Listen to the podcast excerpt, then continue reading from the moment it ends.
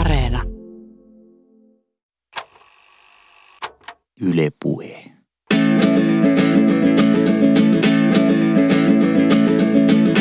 Tommi Liimatta, suuri serkkuteoria. T-paita,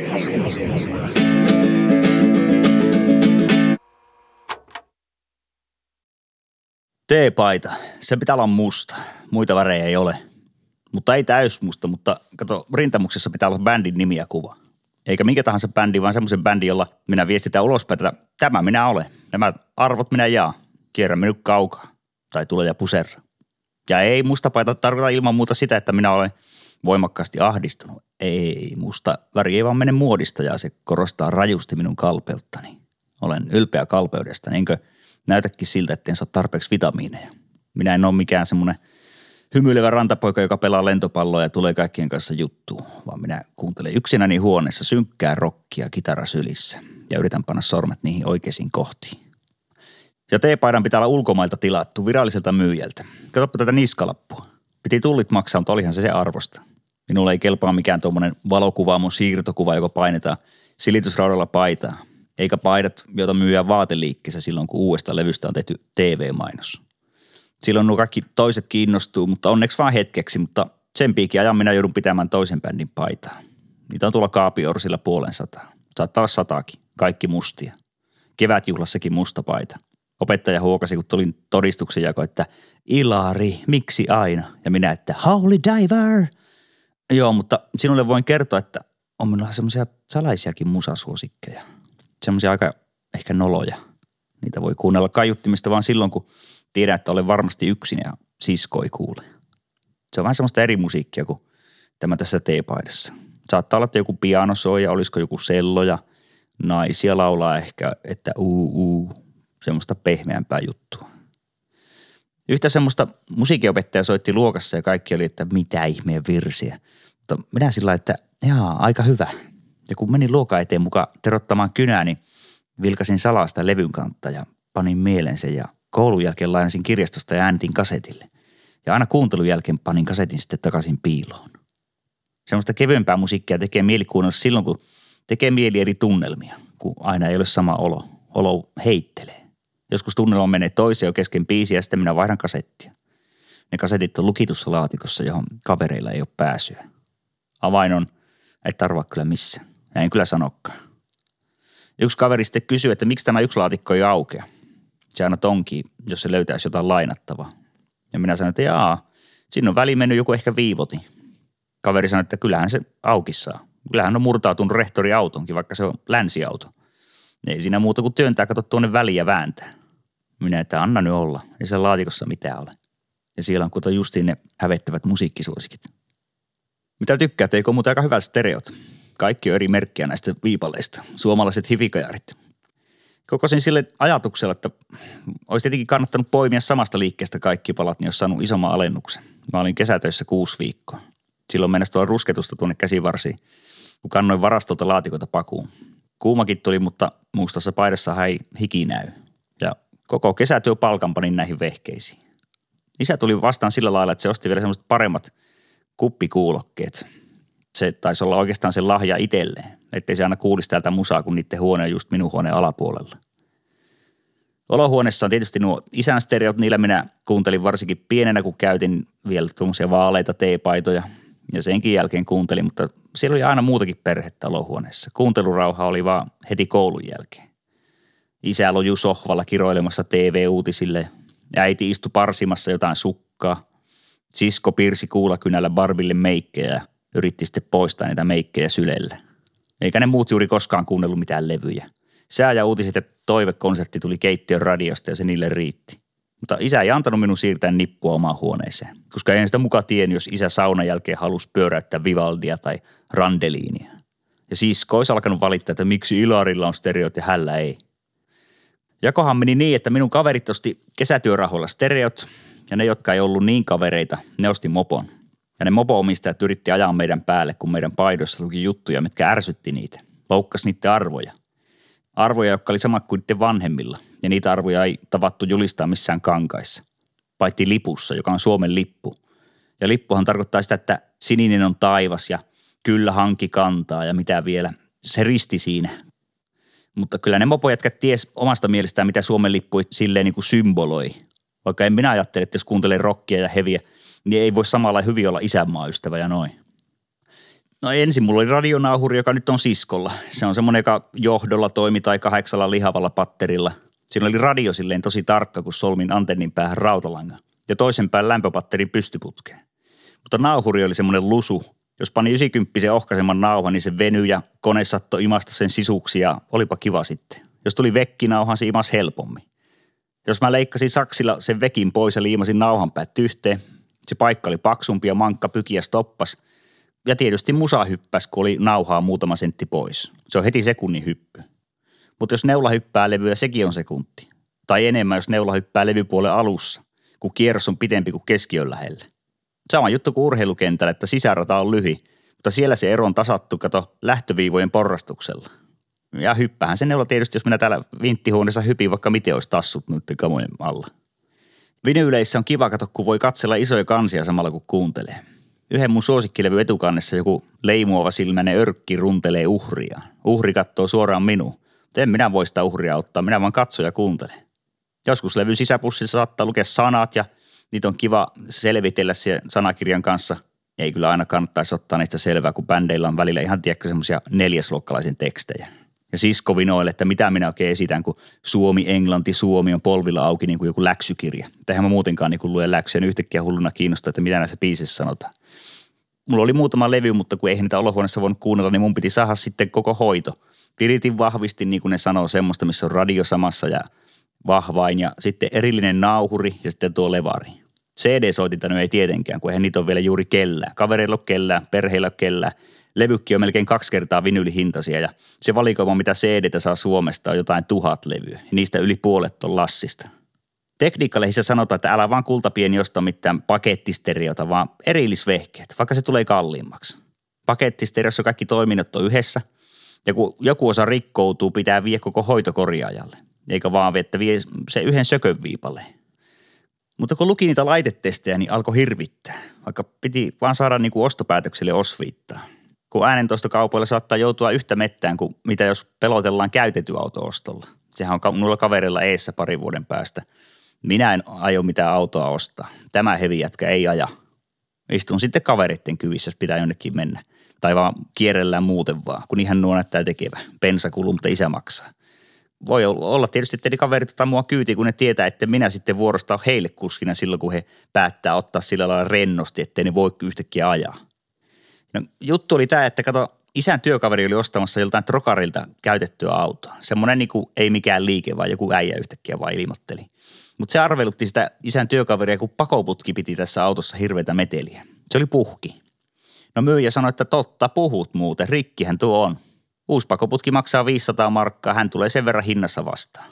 No isän työkaveri oli tyytyväinen, että hän keksi huomauttaa asiasta. No hän teki kaupat sitten. Ja allekirjoitti paperi, jossa luki, että hän vastaanottaa auton siinä kunnossa, kun se luovutushetkellä on. No, työkaverilla oli nyt se auto ja korjautti pakoputke, viisisataa. Mutta nyt kun se räminä oli poissa, niin se kuulikin uuden vika-äänen. Se oli hiljaisempi vika-ääni, mutta silleen uhkaavamman tuntuneen, pahempi ääni. Ja sehän kävi ilmi, että se oli loppuun kulunut tasauspyörästö ja se ulisi. Työkaveri ja isä sitten tuli siihen tulokseen, että myyjä oli tahalteen rikkonut pakoputke, että se mökä peittäisi pahemmat äänet. Ostaja luuli tehneensä ovelan kaupan, kun huomautus laskikin hintaa, mutta tasauspyörästä remontti olisi paljon kalliimpi. Ja miten siinä sitten kaupan pura, kun myyjä oli yksityinen, kuka lie? Joku on nimi, varmaan paperissa saattoi lukea, mutta ostaja oli kuitenkin allekirjoituksella vahvistanut, että vastaanottaa auton siinä kunnossa, kun se on luovutushetkellä. Niin mitä siinä sitten voi, missä eli paperikin allekirjoitettu konepeltiä vasten jossain hämärässä parkkihallissa. Joo, näitä kun kuulin, niin sitten mietti, että mitä jos itselle tulee sitten susikamat, kun mä aion ostaa käytetyt. Päätin sitten sillä lailla, kun viisi vuotta vanhaa hifiä saa uuden yhdistelmätavaran hinnalla. Mutta niistä ei sitten päälle näy, jos joku hihna tai relekki tuu nauhurissa henkitoreissa. Ja kun minä en ole mikään juttelija, pitänyt nyt sinulle, mutta sinä olet eri asia. Niin maksako mä sitten liikaa, kun en osaa tinkiä. Stereokauppaan tinkaajan markkina, niin kuin tuo käytetyn auton kauppa.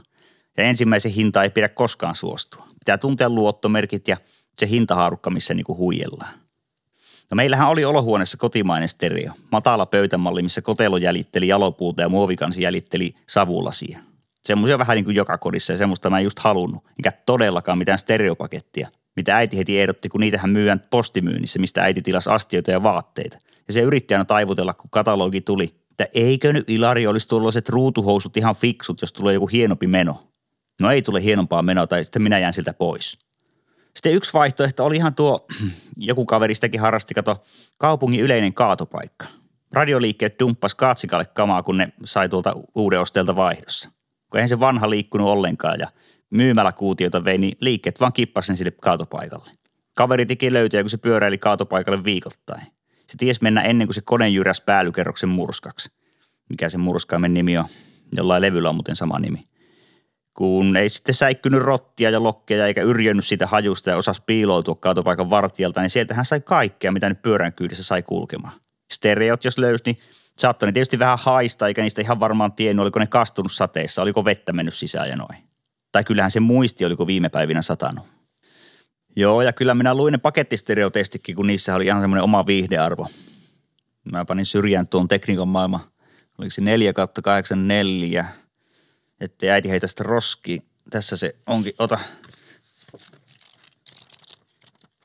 Turha joukko, halpojen kansanstereoiden vertailu.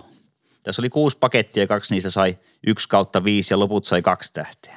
Radiot sai näissä pientä kiitosta ja yhdessä oli oikein semmoinen asteikkovalo, joka vaihtoi väriä, kun asema oli kohillaan. Levarit oli näissä kaikissa surkeita ja levysoittimestahan minä haaveilin. Levylauta sitten oli jotain kevyttä muovia ja välipyörä tai hihnavetoisia vehkeitä ja menohuoju kuin ylioppilas pyörän päällä. Mä oon nimittäin nähnyt, kun naapuri, mua vähän vanhempi jätkä, just jotain kolme vuotta vanhempi. Niin.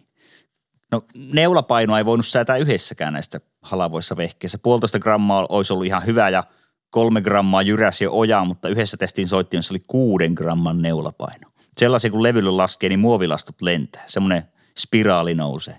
Kalliit levyt jyrsiytys pilalle ja kesäpalkkaus mennyt hukkaan. Kyllä ajatus nosti kuulen nämä mustaksi värityt niskahiukset pystyyn. Mutta yhdessä vehkeessä oli oikein kaksi kasettipesää. Sitä mä ihmettelin. Toinen oli toistoon ja toinen kopsaamiseen. Tämä oli semmoinen ihan uusi keksintö. Kasetille kasetille kopioimista tämä lehentestaja ei kuitenkaan pitänyt niin tärkeänä. Ja ajattelin vaan, että sormella koskematta voi kuunnella puolitoista tuntia putkea, jos kummassakin pesässä on yhdeksänkymmentä. Jutussa sanottiin vielä, että alle kahden ja puolen tuhannen markan yhdistelmää ei varmasti kannata ostaa, jos on äänenlaadusta kiinnostunut. No oonhan minä nyt siitä kiinnostunut, mutta silloinhan mulla ei uuteen millään kesäpalkka riitä. Katoin vielä pankkikirjasta, että paljonko oli sillä tilillä rahaa, johon mutsi nakkas lapsilisät.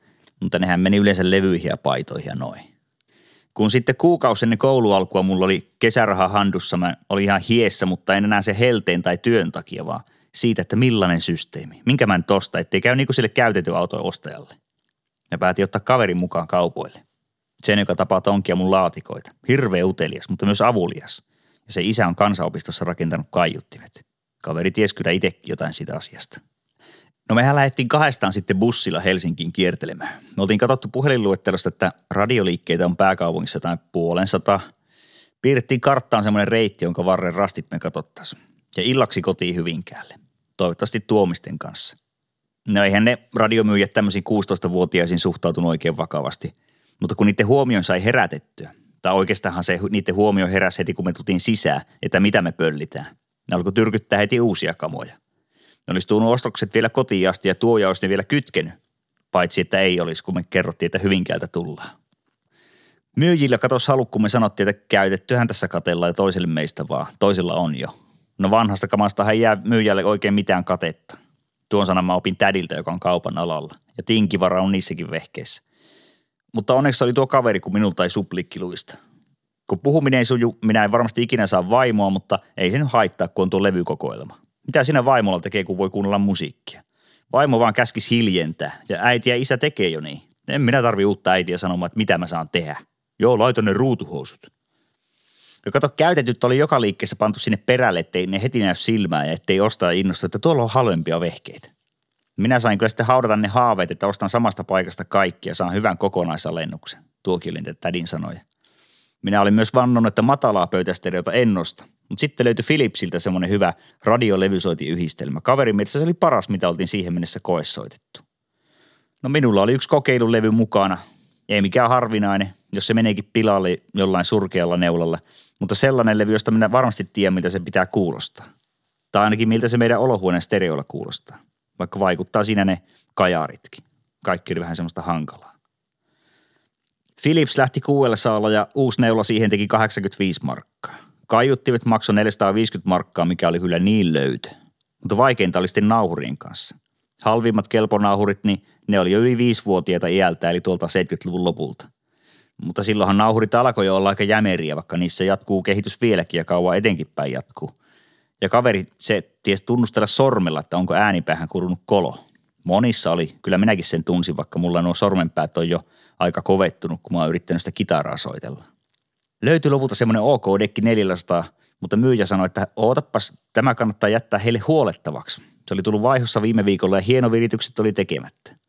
Huolto maksoi kaksisataaviisikymmentä, mutta kaveri tökkäsi kylkeä, että Ilari, suostu vaan, et sinä itse sille osaa mitään tehdä. Minä, että isä voisi osata. Ja kaveri, että isäskö, hitsari, mistä lähtien se on myös hieno mekaanikko. Minä, että miten niin isä on hitsari. Vaikka onhan se hitsari, mutta tarviko kaiken maailman radiomyyjien tietää minun isän ammattia. No, minä jätin dekin huoltoon, oli vähemmän kannettavaa juna-asemalla ja oli sitten oikea syy tulla lähiaikoina uudestaan pääkaupunkiin. Helsingissä on leveä kadut eikä kukaan katso minun bändipaitaa. Se on helpotus, kun ei tulla ryppyileen, mutta samalla huono, kun kukaan ei myöskään kiinnostu. Ai jaa, ootko Englannista paijan tilannut? En oo, kun Saksasta.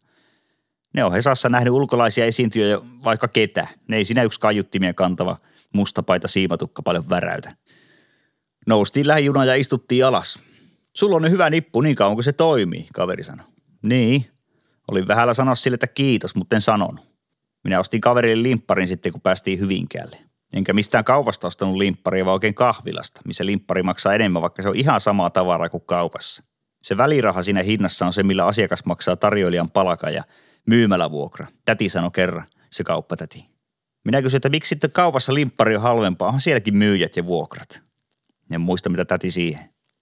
No, me työnnyttiin kamojen kanssa sinne kahvilaan ja kaveri halusi appelsinin limppari. Minä otin kolan.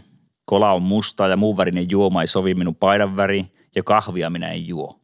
Jos juo kahvia, muuttuu vähitellen sellaiseksi kuin isä ja äiti. Ja sinä tiedät, mitä minä ajattelen semmoisesta kehityksestä. Jos mielistyy kahviin, niin kohtaan kuule vaimo ympärillä ja ruutuhousut jalassa ja Vivaldi pyörii. Se nimikappale kuin nimikappale. No niin. Niin. Mä aloin valittakaan. Ko... Nee.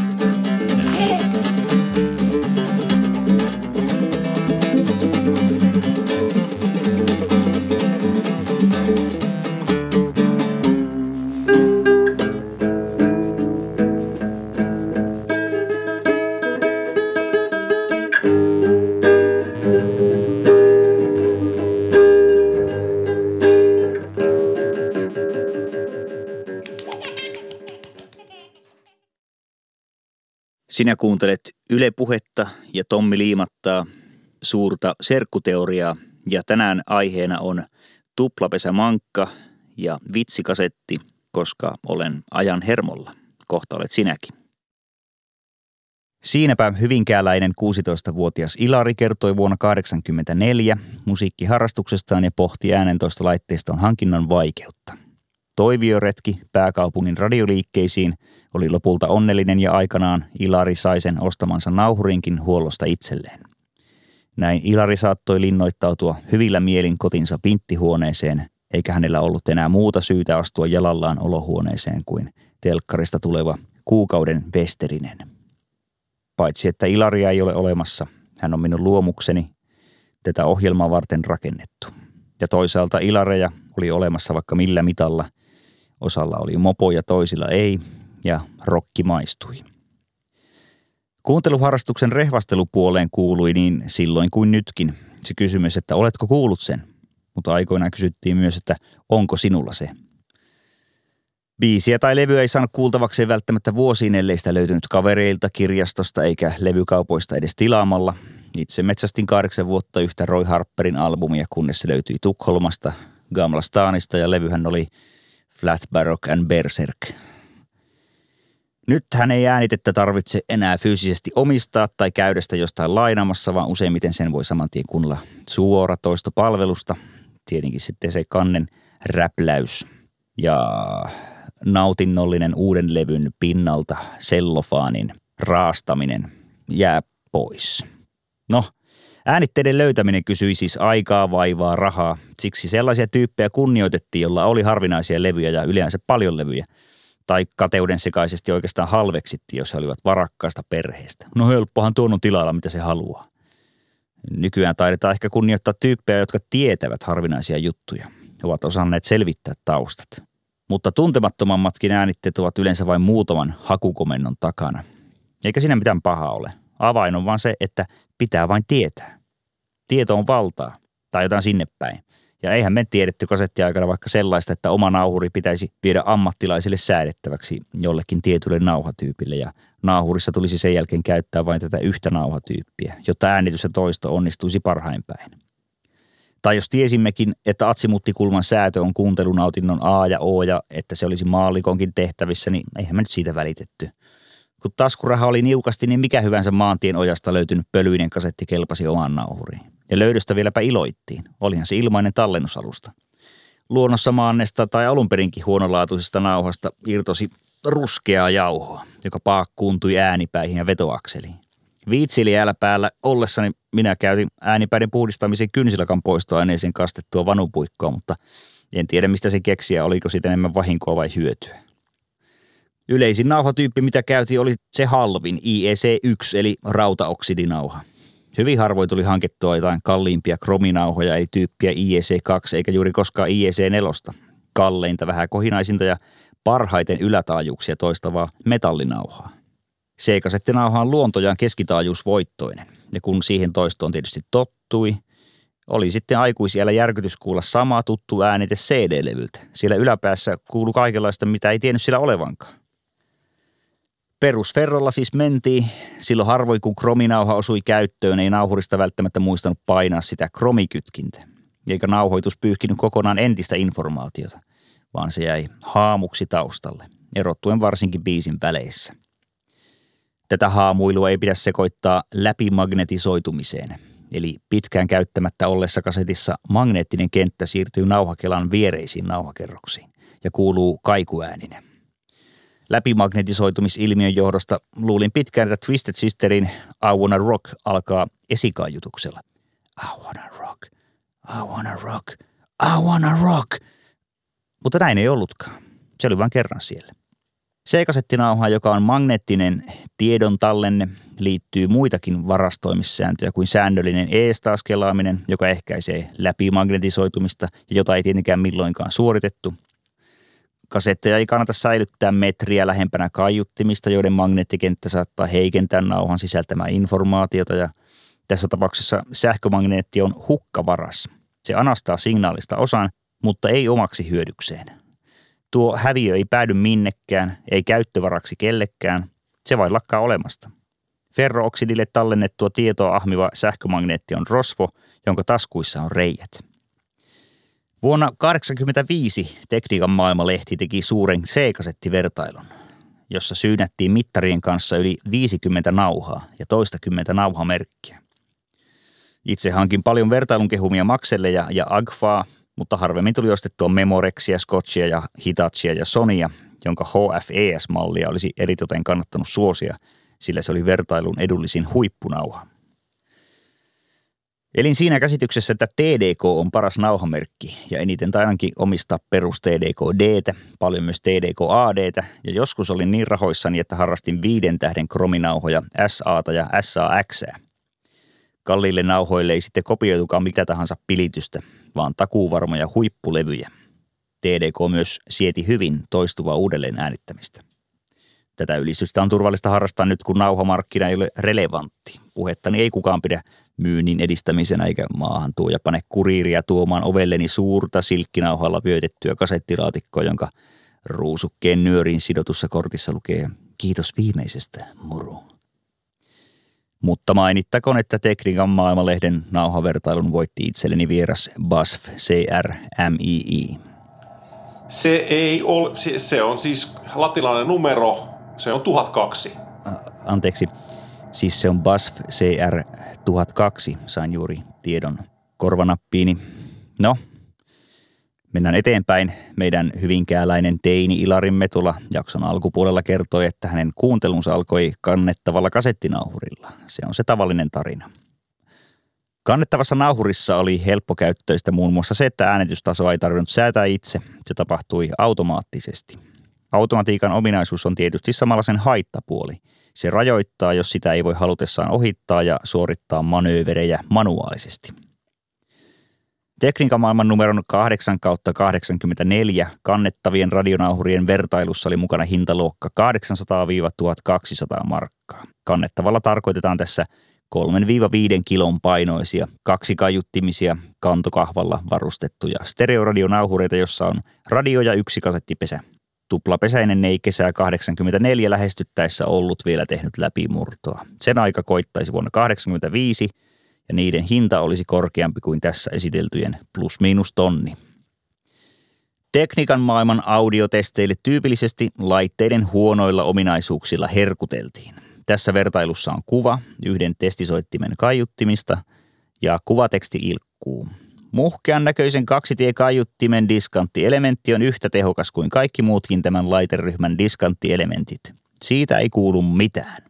Kieltämättä kahvamankkojen muotoilu tavoitteli toisinaan hifimäistä vaikutelmaa, joka sitten paljastui humpuukiksi.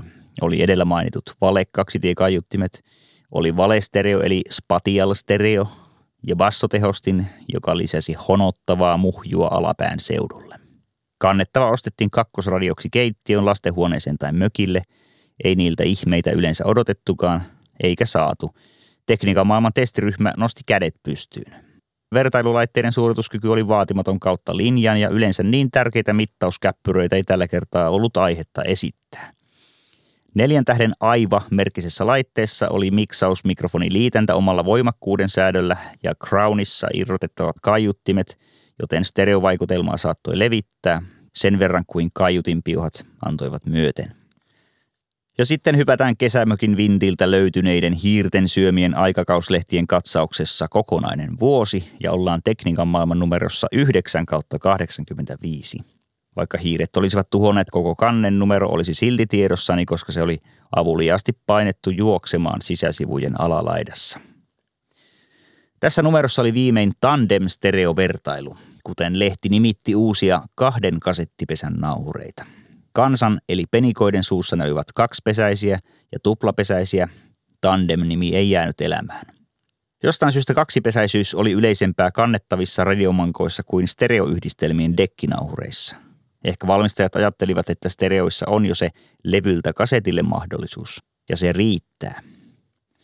Mutta valmistaja, ja tässä kohtaa myös laitearvostelija, oli yhtä lyhytnäköinen kuin sitten myöhemmin kännykän tekstiviestitoiminnon keksijä, joka ei tainnut ajatella luoneensa hitin. Kumpikin toiminto nimittäin mullistaisi laitteensa käyttötavan, mutta siitä lisää tuonnempana. Jo aiemmin oli ollut mahdollista liittää kaksi erillisnauhuria toisiinsa ja luoda nauhaäänitteestä nauhakopio. Signaalisiirto tapahtui piuhateitse sisäisesti, mutta myös signaalin ulkoinen siirto oli yleistä, jolloin kohina lisääntyi ja mukaan tarttui äänitystilan häiriöääniä. Tätä harrastivat lapset, vaan eivät koskaan aikuiset, ja sitä nimitettiin mankka-mankkaa vasten kopioinniksi. Toistonauhurin kaiutin asetettiin vasten tallennusnauhurin mikrofonia. Vaikka nauhurien päälle heitti peiton, saattoi kopion silti tarttua myös koiran haukuntaa, tiskausta, seinäkellon tikutusta ja sukkajalan tassutusta. Pikkusiskoa ei kannattanut kopioinnin aikana kiusata itkun rajoille, ellei halunnut kuulla nauhalta sitä märinä aina uudelleen ja uudelleen. Kaksipesänauhuri oli suuri mullistus alakouluikäisten kuunteluharrastuksessa. Musiikin kuluttamista se ei lisännyt, jos kuluttaminen ymmärretään suunnattuna rahan käyttönä. Kopiointi vähensi äänitemyyntiä, ainakin esimurrosikäisten segmentissä, jossa käyttörahaa oli vähemmän kuin vanhemmissa kuuntelijaryhmissä.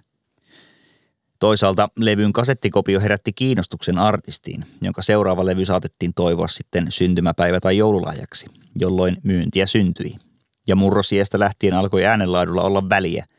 Sumea kopio ei enää tyydyttänyt, joten ostolevy sen olla piti. Levyteollisuus oli kuitenkin huolissaan siitä, että kasettikopiointi uhkaa pahasti levymyyntiä, ja Tekniikan maailman tandem-vertailun kirjoittaja Henrik Wexström muistuttikin, että vain omaan käyttöön saa kopioida. Suora lainaus. Se, joka kopioi Dingon uusimman kasetin koko luokalleen, on rikollinen, ehkä tietämättään. Lain mukaan muusikoiden kuuluu saada pennosensa äänitteistään, eivätkä he saa penniäkään muiden kopioimasta musiikista. Lainaus päättyy. Nyt kirjoittaja kehottaisi varmaan kuluttajaa hankkimaan suoratoistopalvelun maksullisen version, joka tilittää kuunteluista oikeudenomistajille hiukan suuremman korvauksen, vaikka pennien murto-osaa ne ovat edelleen. C-kasettikopiointi ei ollut todellinen uhka levyteollisuudelle, koska kopio oli heikkolaatuinen. Uhka kasvoi vasta vuosituhannen vaihteessa, kun C D-levyistä tehdyt C D R-kopiot olivat peruskuulijalle jo riittävän hyvätasoisia, niin hyviä, että levy saattoi jäädä ostamatta. Kun musiikkia kuunnellaan paljon puhelimella, jonka äänentoisto on lattea, kysymykseen tulee kuulokkeiden tai Bluetooth-kaiuttimen hankinta. Langattomissa lisäkaiuttimissa onkin jännittäviä ominaisuuksia, jopa niin jännittäviä, että puhelimen tietoturva on vaarassa. Ystäväni nimittäin osti Barcelonasta halvan Bluetooth-kaiuttimen, suloisen kumihipiäisen pikkupossun, joka soitteli ominpäin numeroihin, joita se löysi puhelimen hakemistosta. Ehkä se myös tallensi keskusteluja, menet tiedä. Edellä lainatussa vuoden tuhatyhdeksänsataakahdeksankymmentäviisi tandem-nauhurien vertailussa ei tunnistettu tai haluttu myöntää kaksoisnauhurin todellista hittiominaisuutta, äänitteiden monistamista. Oli se laitonta tai ainakin kyseenalaista, vaan arveltiin, että tandem-nauhurin suurin hyöty on pidemmällä soittoajalla, jatkotoistolla eli continuous playlle. Ensimmäisen kasetin päätyttyä lähtee toinen pyörimään. Ja kun pesää vaihteli tavallisessa toistossa, äänipäät pysyivät pidempään kunnossa. Tandem-naahurissa tuskin on järkeä normaalikäyttäjälle. Juttu päättyy. Toinen kasettipesä kasvattaa sekä laitteen kokoa että hintaa tarpeettomasti. Mutta onhan kahdesta kasettipesästä ainakin se hyöty, että stereokuva paranee kaiuttimien joutuessa kauemmaksi toisistaan. Näin siis toimittaja Wexström. Osassa testinauhureista oli mikrofoniliitäntä ja mahdollisuus kopiointiin tuplanopeudella. Nopealla kopioinnilla, eli high-speed duppingilla, äänenlaatu heikkeni entisestään, mutta toiminnolla oli verraton leluulottuvuus. Oman puheen kuuntelu tikutaku äänellä oli housut märjentävä kokemus. Tuplapesämankka oli kahdeksankymmentäluvun suurimpia keksintöjä äänentoiston alalla. Se tarjosi vähävaraiselle mahdollisuuden kerätä omaa äänitekirjastoa. Lapsilla harvoin oli omaa levysoitinta, mutta useimmilla oli nauhuri, ja kopiointi synnytti uusia ystävyyssuhteita. Jos vanhemmilta ei saanut rahaa tyhjien kasettien ostamiseen, entisen päälle saattoi nauhoittaa uudestaan, ja koko albumin sijaan saattoi kopioida vain mieleiset kappaleet. Toki näin oli tehty jo vinyliltä kasetille kopioitaessa, mutta nyt biisien poimiminen levisi laajasti lasten pariin ja harjaannutti heistäkin kokoelmakasettien laatijia. Mixtape. Yksilöllinen kokoelmakasetti on taitolaji, omanlaista D J-työtä, mutta kappalevalinnat ja niiden järjestys eivät haihdukaan ilmaan, kuten diskossa, vaan ne ikuistetaan alustaan. Nuoret ovat laatineet kokoelmakasetteja ihastuksilleen tehdäkseen näihin vaikutuksen, ja tästä ilmiöstä on kirjoitettu kirjojakin, muun muassa Jane Sandersonin rakkausromaani Mixtape ja Rob Sheffieldin muistelmateos Love is a Mixtape. Life and Loss, One Song at a Time. Kannettavien nauhurien toinen avainominaisuus oli mikrofoniliitäntä tai sisäänrakennettu mikrofoni. Oman puheen äänittäminen kasetille oli ensi kertaa järkyttävä kokemus. Oma ääni kuulosti niin erilaiselta kuin oli kuvitellut. Tällaisena muut siis minut kuulevat. Lapset tekivät omia radio-ohjelmia, uutisia ja mainosväännöksiä. Nimenomaan mainosväännökset olivat yleisiä, koska mainokset ärsyttivät suunnattomasti. Plus pak, avata sulkea. Ehkä soittivat väliin neuvostoliittolaista kitaraa tai melodikaa, nimenomaan tuolta itänaapurista soittimet, jos niitä sattui joku kalastajan langalla roikkua olohuoneen kilpikonna kuvioisessa tapetissa naulan päässä. Ne olivat yleensä aina tuliaista itäpuolelta. En tiedä, mikä siinä oli, mutta ne olivat monesti myös ensimmäisiä kosketuksia lapsille instrumentin hallintaan, jos ei missään musiikkiluokalla oltu, koska jos oltiin musiikkiluokalla yhdeksänvuotiaasta lähtien, ai, kyllä vesi maistuukin. Niin sehän tarkoitti sitä, että silloin oltiin jo länsisaksalaisen Hohner-nokkahuilun parissa. Soitettiin siis melodikaa tai kitaraa tai muuta vastaavaa soitinta, vaikka ei olisi osattukaan. Ja tämä oli yleinen sadepäiväharrastus niin kotona kuin mummolassa tai serkkulassa.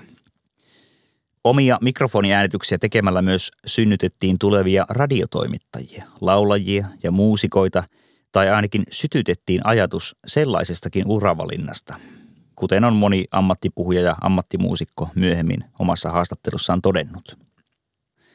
Nykyäänhän valmentautuminen äänen tai kuvan ammattilaiseksi heti nuoresta pitäen on entistä helpompaa, kun älypuhelimissa on sekä mikrofoni että videokamera ja mahdollisuus ääni- ja kuvatiedostojen editointiin.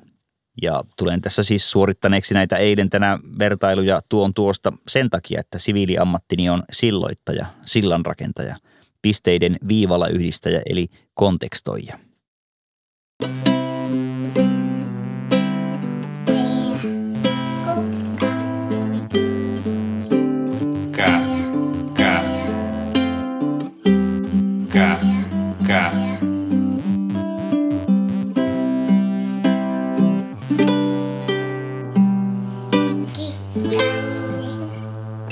Vuonna kahdeksankymmentäkahdeksan, kun tuli elokuva nimeltä Scrooge, satuin osallistumaan siihen kilpailuun, joka Sky Channelilla pyöri.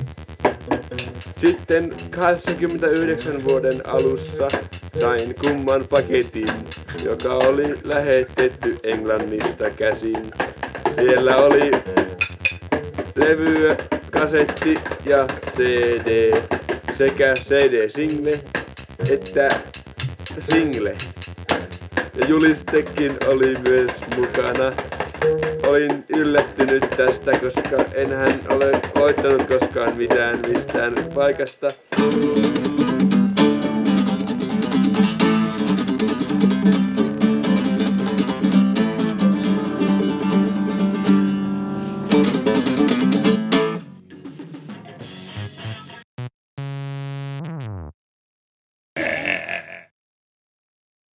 Ja sinä kuuntelet Yle Puhetta ja minä olen Tommi Liimatta, suuri serkkuteoria. Ja tämän päivän saarnan aiheena on vitsikasetit ja tuplapesämankat muun muassa. Edullinen stereopaketti, joka sisälsi yksissä kuorissa niin radion, kasettinauhurin kuin levysoittimen, oli suomalaisen valinta.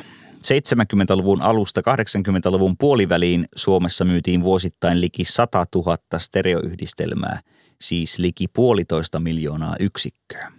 Tänä viidentoista vuoden aikana Suomi siirtyi monoradiosta stereotoistoon ja samalla äänitemyynti kasvoi jyrkästi vuosittain niin, että kahdeksankymmentäluvun loppupuolella ei ollut niinkään harvinaista, että yksittäinen älppäri saavutti jopa yli sadantuhannen kappaleen myynnin.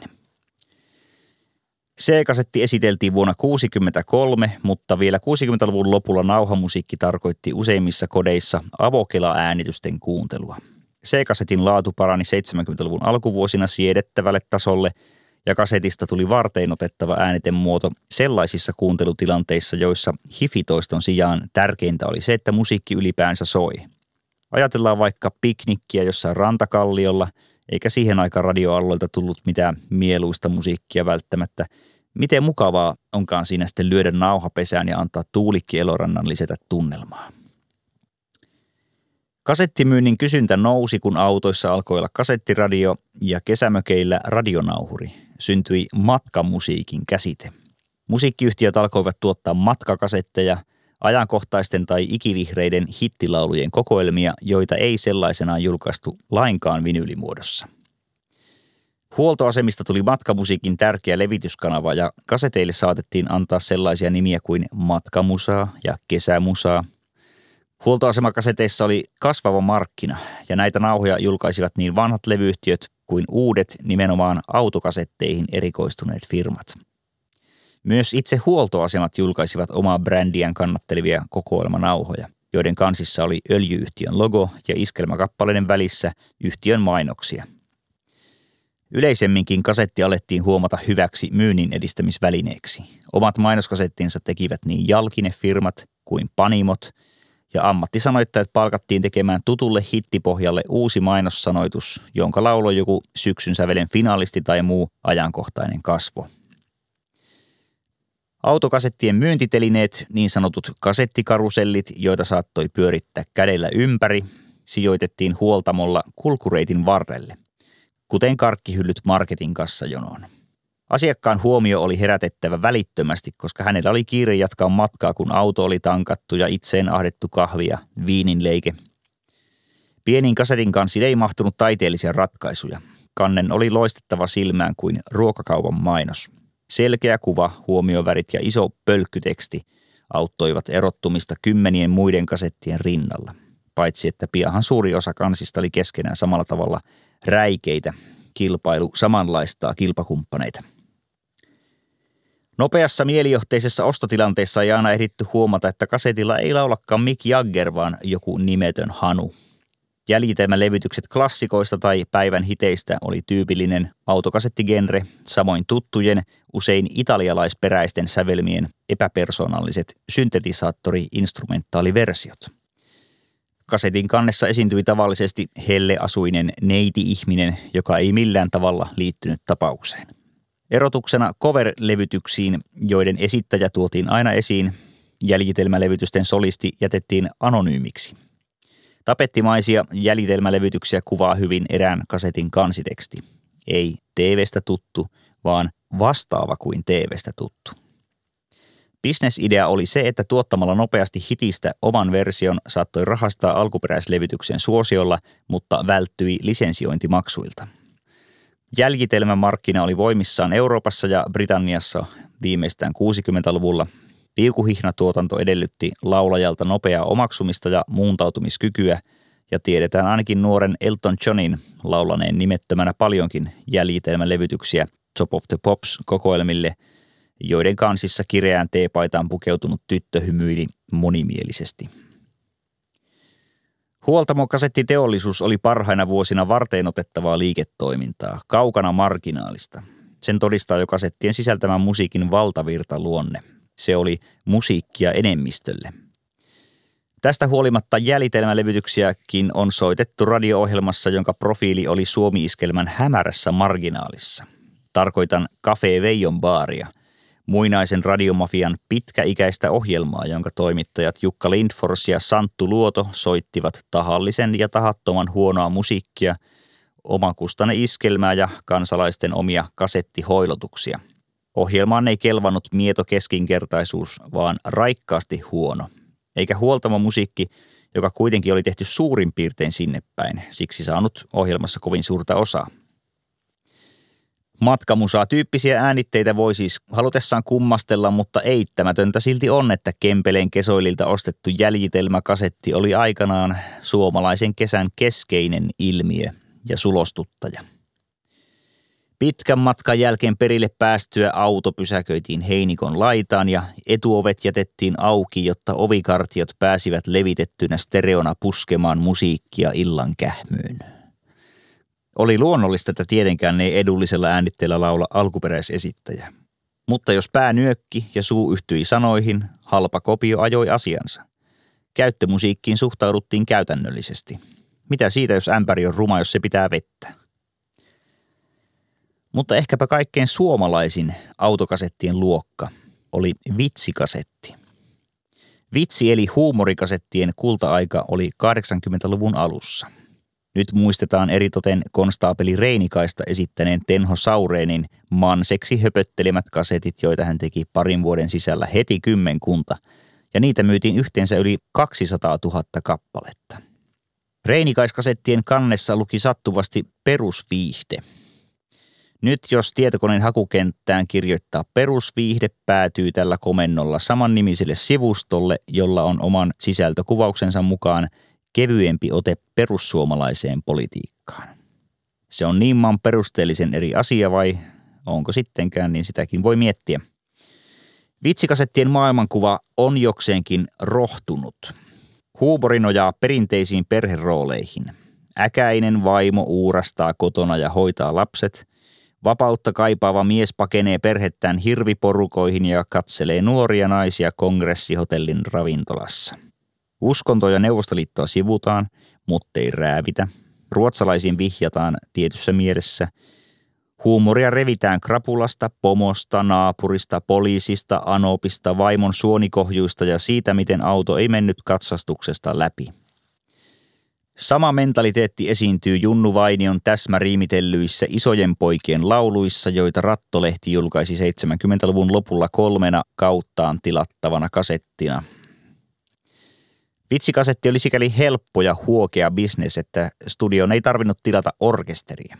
Sisällöksi riitti se supliikkimies ja se hiukan hölmö perävaunu, jonka päätehtävänä oli kysyä no ennen vitsin huipennusta ja ehkä hanuristi.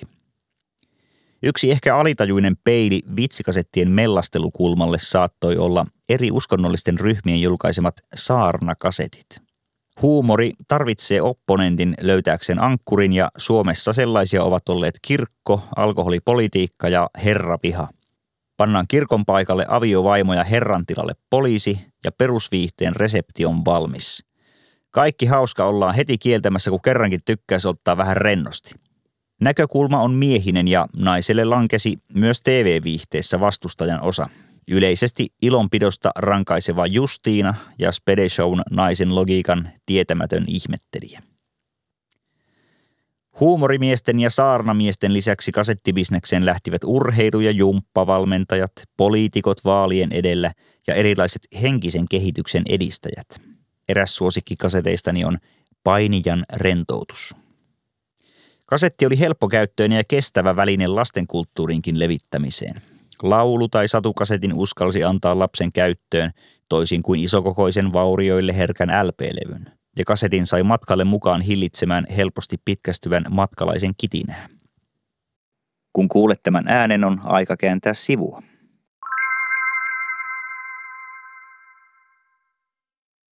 Tämä on Yle Puhe. Minä olen Tommi Liimatta, suuri serkkuteoria, ja tällä kertaa puhun muun muassa siitä, miten matkamusa kasetissa ei suinkaan tarvitse olla alkuperäinen esittäjä. Kasetteja tuotettiin paitsi automatkojen piristeeksi myös nimenomaan kotikäyttöön. Aerobic-ohjaaja Anne Sällylä veti kahdeksankymmentäluvulla T V kahdessa iltajumppa-ohjelmaa ja tuotti ohjelman nosteessa useammankin aerojumppa-kasetin. Ajankohtaisiin aiheisiin usein ennenkin tarttunut Sleepy Sleepers -yhtye päätti sitten tehdä vuonna tuhatyhdeksänsataakahdeksankymmentäneljä oman jumppakasetin, tai tarkemmin sanoen laihdutuskasetin. Tai tarkemmin sanoen, ei sen neuvoilla varmasti kukaan laihtunut. Tohtori Pöhön aerobiksin kannessa lukee, näin varpasi jo juhannuksena, sinun pitää laihtua ja ole kuin puikko. Tohtori Pöhön aerobiks, joka sisältöönsä nähden aiheettomasti julkaistiin myös älppärimuodossa, ei ehkä helpottanut painonhallinnan probleemeissa, mutta krapulan pelkotiloja se saattoi lievittää, sillä tiettävästi monet panivat Pöhön soimaan aina ollessaan mainitussa myrkytystilassa. Alaruumis mukaan, takaraivo pakaroihin. Levottoman jutustelun alla soi viihteellinen hissimusiikki niin kuin nauhurista olisi tosiaan jäänyt kromivalinta kytkemättä ja edellinen äänitys häämöttäisi kuin harson läpi. Kaikki käy, jos se ei ole varovaista, hyvätapaista ja hillittyä. Sleepy Sleepers synnytettiin vastapainoksi seitsemänkymmentäluvun puolivälin suomalaiselle musiikki- ja show-elämälle, jonka nämä lahtelaiset miehet kokivat kesyksi ja mitään sanomattomaksi. Alkukonsepti noukittiin Shanana-yhtyeeltä. Eturivissä neljä jätkää laulaa ja tanssii, ja takana bändi pahtaa simppeliä viisikymmentäluvun rockia. Sanoituksissa piti olla ronskia huumoria, esiintymisessä ja pukeutumisessa ja riisuutumisessa, yliampuvia teatterin elementtejä ja yleistä pahennuksen herättämistä. Välispiikeissä yleisöä osallistettiin muun muassa arvonnoilla, joissa oli järjettömiä palkintoja. On oireellista, että Sleepy Sleepersin kokoonpano muuttui yhtä mittaa, suorastaan levylevyltä. Harva jaksoi sitä meininkiä muutamaa vuotta kauemmin. Kun taidemaalari ja orkesterimuusikko Markus Heikkörö liittyi mukaan, yhtye sai elävän kontaktin myös kuusikymmentäluvun happening-perinteeseen. Heikkerö oli kuulunut paheksuttuun Sperm-ryhmään tai Spermiin, jota oli sakotettu säädyttämästä esiintymisestä ja hänen provokatiivinen kuvataiteensa nousi puheenaiheeksi hymylehteä myöten. Toisaalta Heikkerö oli Spermin eli Spermin jälkeen soittanut myös lahtelaisessa progeyhtiö Haikarassa. Kuten sinä kuulijani olet huomannut, niin minä enimmäkseen lausun englannin niin kuin se kirjoitetaan, koska minulle on jäänyt sellainen trauma, kun kerran Rovaniemellä asuessani edelläni kioskin jonossa oli tyyppi, joka osti Mars-patukkaa sanomalla yksi Mars. Perustajajäsen Sakke Järvenpää vastasi Sleeparien varhaisten levyjen kansitaiteesta. Nuo piirros- ja valokuvakollaasit muistuttavat Frank Zappan varhaisia levyn kansia, mikä ei ole sattumaa. Cruising with Ruben and the Jets, joka nyt on melkein oikein lausuttukin vaihteeksi, oli taidekoulua käyneen Järvenpään suosikkilevyjä Zappan tuotannosta. Vastaavuus Zappan ja Sleeparien välillä jatkuu sanoituksissa. Kummankin alkutuotanto on yhteiskuntakriittistä, mutta vuosien myötä tämä juonne heikkenee ja pöljäily saa vahvemman jalansijan.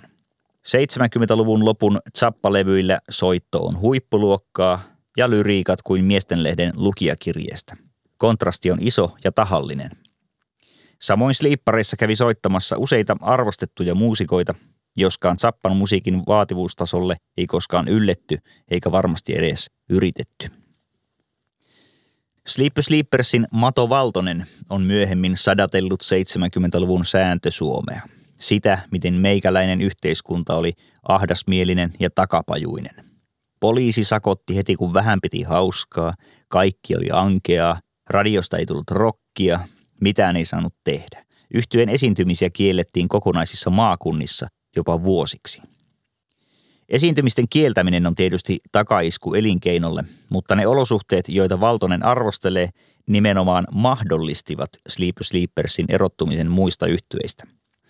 Kekkoslovakia Suomen ankeus ja harmaus on yksi syy siihen, miksi Sleepy Sleepers pääsi niin nopeasti esille ja saavutti suuren suosion siinä kansanosassa, joka tykkää juoda koskenkorvaa pullon suusta, ajella jenkkiautoilla, jahdata intiimiseuraa, lukea miestenlehtiä ja kuunnella rockia.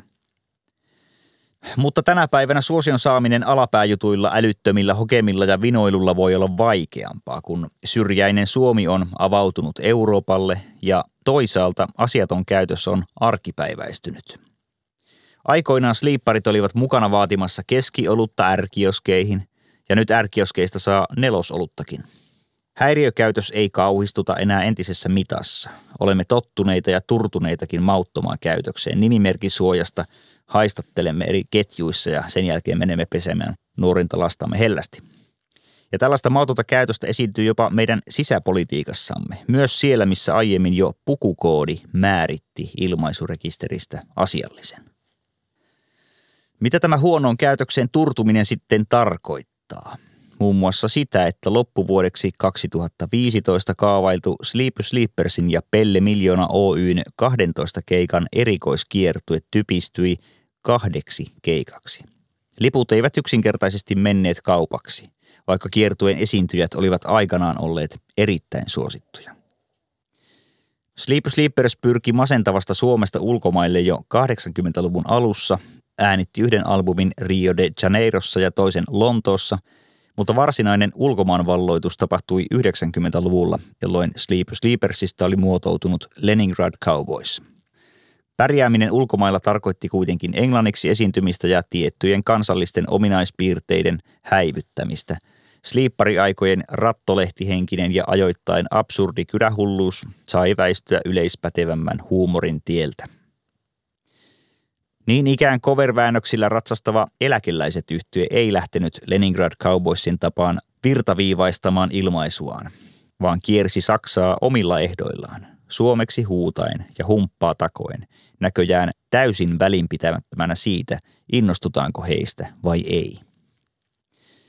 Eläkeläiset on julkaissut tuotantonsa C D-muodossa, kasettina tietääkseni vain Joulumanteli-nimisen äänitteen vuonna yhdeksänkymmentäneljä, mutta nykyisinhän C D-levyä voidaan jo pitää uutena kasettina, vähän vanhanaikaisena ja rajoittuneena äänitemuotona, jota digitaalikehityksen etulinja vieroo.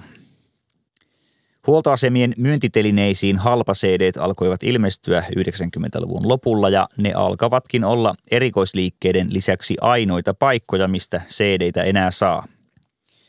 Uusien autojen radioissa ei kuitenkaan enää ole C D-soitinta, vaan sen on korvannut U S B-jakki. Toki suomalaisilta yhä C D-soitin löytyy, kun ei pysähdytä kyselemään nuorilta pääkaupunkilaisilta, vaan mennään kehyskuntiin ja Sisä-Suomeen. Audioteknologian kehitys ei tavoita koko kansaa. Kaikki eivät ole valmiita aineettomien musiikkitiedostojen kuunteluun muutoin kuin lineaarisen radion välityksellä. Kaikki eivät osaa kirjoittaa puhelimella tekstiviestiä, joillakin on yhä lankapuhelin. Niissä talouksissa soi sitkeästi kasettia, ehkä C D:kin, ja siinä on toistaiseksi vielä sauma niille levytuottajille, joiden liikeidea on uudelleen pakata iskelmä nostalgiaa fyysiseen ääniten muotoon. Asiaan kuuluu konstailematon kansitaide ja kansanomaisuuden korostaminen. C-kasetin C tarkoittaa kompaktia ja kätevää. Kasetti tarkoittaa sitä, että nauhakelat on suljettu muovikuoreen, eikä nauhaa tarvitse joka kuuntelua varten pujottaa antokelalta ottokelalle, kuten avokelanauhurissa. Ja kun kasettinauha on kaksipuolinen, ei ole syytä puhua ottokelasta, kun puolta kääntämällä kelojen roolit vaihtuvat päittäin. C-kasetti ei parhaimmillaankaan voi kilpailla kaksikymmentäneljä-bittisen hifiäänen kanssa. Kasetti on kovaakin kohtelua sietävä käyttötuote, ei lähtökohtaisesti arvokas keräilytuote eikä ylellisyystuote. Siitä ei kuulu tehdä hienompaa kuin se on. Eräät aikamme suosikkiartistit ovat kuitenkin julkaisseet uudesta albumistaan myös pienipainoksisen kasettiversion, erikoisuuden, jolla on hintaa viidestätoista jopa parinkymmeneen euroon. Tässä menettelyssä on jotain pielessä. Ei uuden kasetin hinta saa huidella uuden äänilevyn tietämissä. Eksklusiivinen keräilykasetti on mahdoton ajatus. Se on kuin pukisi sialle prinsessatiaran. Kasetti on se sukulainen, joka ei osaa käyttäytyä juhlissa. Se, jolle arvokaskaan vaate ei istu, vaan roikkuu päällä kuin säkki. Solmion hän osaa sitoa, koska kävi armeijan, mutta solmiossa on ikävä tahra, joka ei lähde pesussa. Eikä tahran alkuperää tee mieli arvailla. Hän on rahvaanomainen, mutta lämmin kuin viltti. Rakastamme häntä hänen puutteistaan huolimatta. Sellainen on kasetti.